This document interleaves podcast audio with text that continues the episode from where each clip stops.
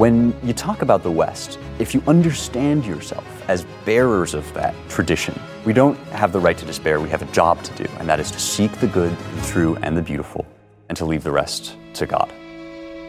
Hey, it's Andrew Klavan. And many people ask me, Are you related to Spencer Klavan? And no, I'm not. Uh, but uh, he has written a terrific book. He spells his name the same way, oddly enough, called How to Save the West Ancient Wisdom for Five Modern Crises. This is the second of our three conversations about this book, so you might want to check out the first as well. Sort of ended in the last one, talking a little bit about the, the body and the body crisis and, and transgenderism and people changing gender. And it, it seems like it came out of nowhere. and It spread like wildfire. Uh, and it has this feeling like nobody's ever thought of this before.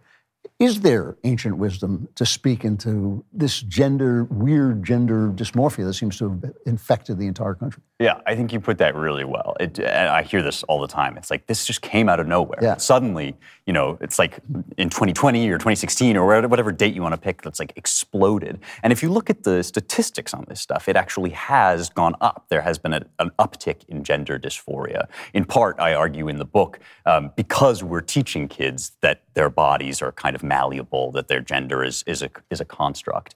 Um, but one of the things that I argue is that fundamentally, as a uh, as a crisis, the problem of of the body, of the human body, it's actually very old, and it's really hard. It's hard to live in a body, um, and this is something I think we can understand and have a little bit of compassion for. You know, since forever, basically, um, we've known that there is something more to us than our flesh. We're not just chemistry sets in meat sacks. We're not just bone mechs piloting meat armor, or however you want to put it, right? There is something more to us than that. And in fact, all of the things that matter most about us live in that something more kind of space uh, beauty, truth, love, memory, virtue, right? These are things that don't actually exist anywhere on a brain scan. And now there's this kind of cheap modern wisdom, this idea that, you know, actually you do boil down to what you can find on a brain scan and everything else is just kind of accidental. It's just a kind of,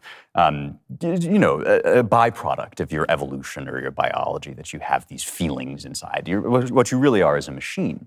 And of course, we know that's not true. In fact, we know urgently that the things you can't map on a machine are the realest things about us. And so the problem is not, well, why do we have these kind of accidental feelings of love and desire and joy? Um, the problem is, why do we have to have this flesh? Why do we have to have a body sitting around? Because the body causes all sorts of problems. It decays, it breaks down, it eventually dies. This is, you know, a terrible tragedy. And ever since people have thought about this stuff, there has been the temptation to transcend or get rid of the body. Um, I talk in the book about Plotinus, who is a philosopher followed the Greek philosopher Plato. And really, his biographer, his ancient biographer, says that he seemed ashamed of being in his body. He wouldn't go to the public baths. Um, when he got sick as an old man, he wouldn't take the required medicine because it was too physical, essentially. Um, and he just thought that he was going to kind of transcend out of his flesh and become a divine spark.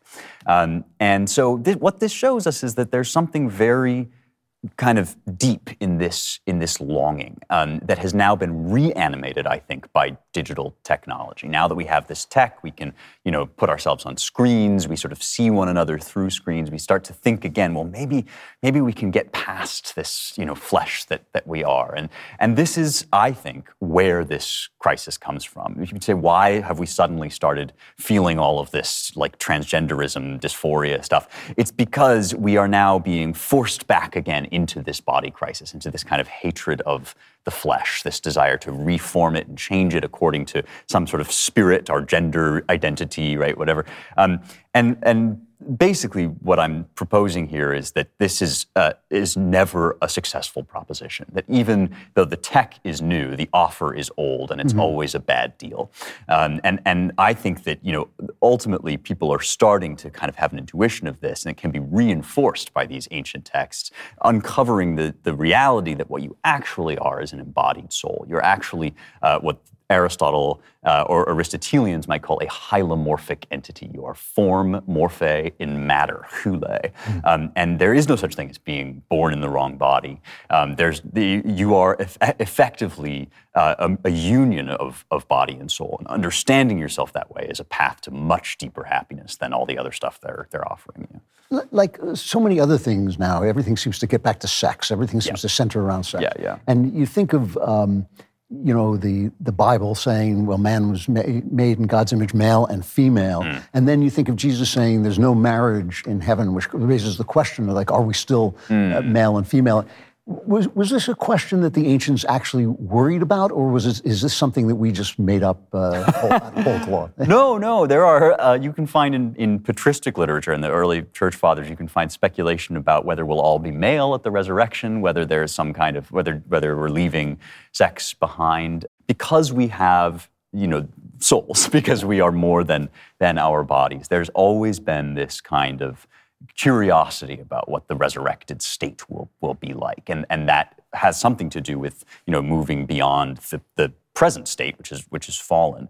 Um, but one of the things I point out in, in the book is that that passage from from Genesis and that creation story, um, when God breathes life into the dust, when He creates man, Adam, it's not actually that He takes like some essential mankind, which is this pure breath and spirit, and He fuses it with this kind of useless clay. Mm-hmm. Um, instead, what the text says is, you know, God breathed the breath of life into the dust, and then it became a living soul. It's the mm. fusion of the spirit and the flesh that actually makes us what we are. And, you know, I, I think that you really can't talk or think about this stuff without uh, observing the, the hatred of, of womanhood, of, of femaleness that comes along with a lot of the desire to transcend our, our bodies. And so I think that actually, uh, you know, sex in the sense of, the, of, what people now call gender, you know, that is, that is uh, womanhood is really urgently important here. And that's because women, in their role as the bearers of children, are like a little, you know, portrait, a picture of this truth. They bear witness to the fact that our flesh is actually the medium of life. It is the thing in which even God Himself consents to come into being. It's incredibly profound, and it's why whenever they start to try to break this down, they reduce women to their body parts and act as if men can just basically put on womanhood like a sort of skin suit. You know, the menstruators, chest feeders, all this language that we use. Um, you will start to understand that what that is is an attempt to deny the fact that, that women make so apparent with their, uh, with, with, their essential natures, which is that our flesh is, is something much more than just a kind of you know, accident that we can rearrange. Is there some reason? I mean, obviously, our technology has blown up, and just in the last 50 years, yeah. blown up. And it, it is more uh, possible to carve somebody into the uh, represented, physical representation of the sex he wants to be uh, than it was. Are these are the ancients uh, talking about the ancients of Greece, maybe mm. the ancients of Israel?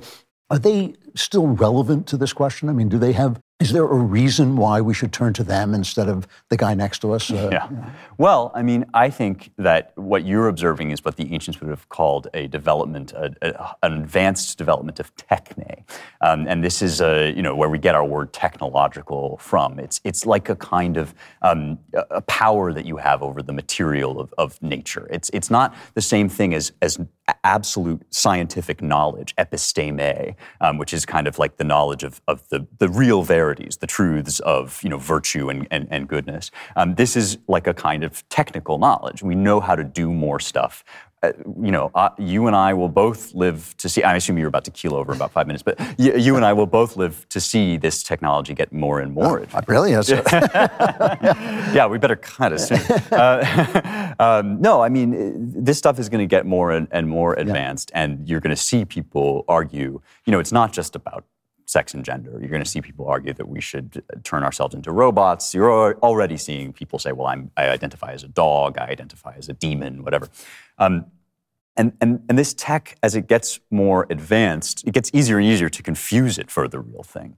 But that's precisely why we need these first principle questions that guys like Aristotle and the ancients raised. Because if tech enables us to do anything, to make ourselves even into anything, suddenly it becomes a really urgent question what should we do? Mm. What should we make ourselves into, right? And that, that ought question, the question of morality and, and, and goodness, um, those are the questions that don't go away, that have been there since antiquity, um, and, and are going to become really crucial to ask and answer as this tech gets more advanced. That's a, a great answer. Oh, Who- thank you. Who is this guy?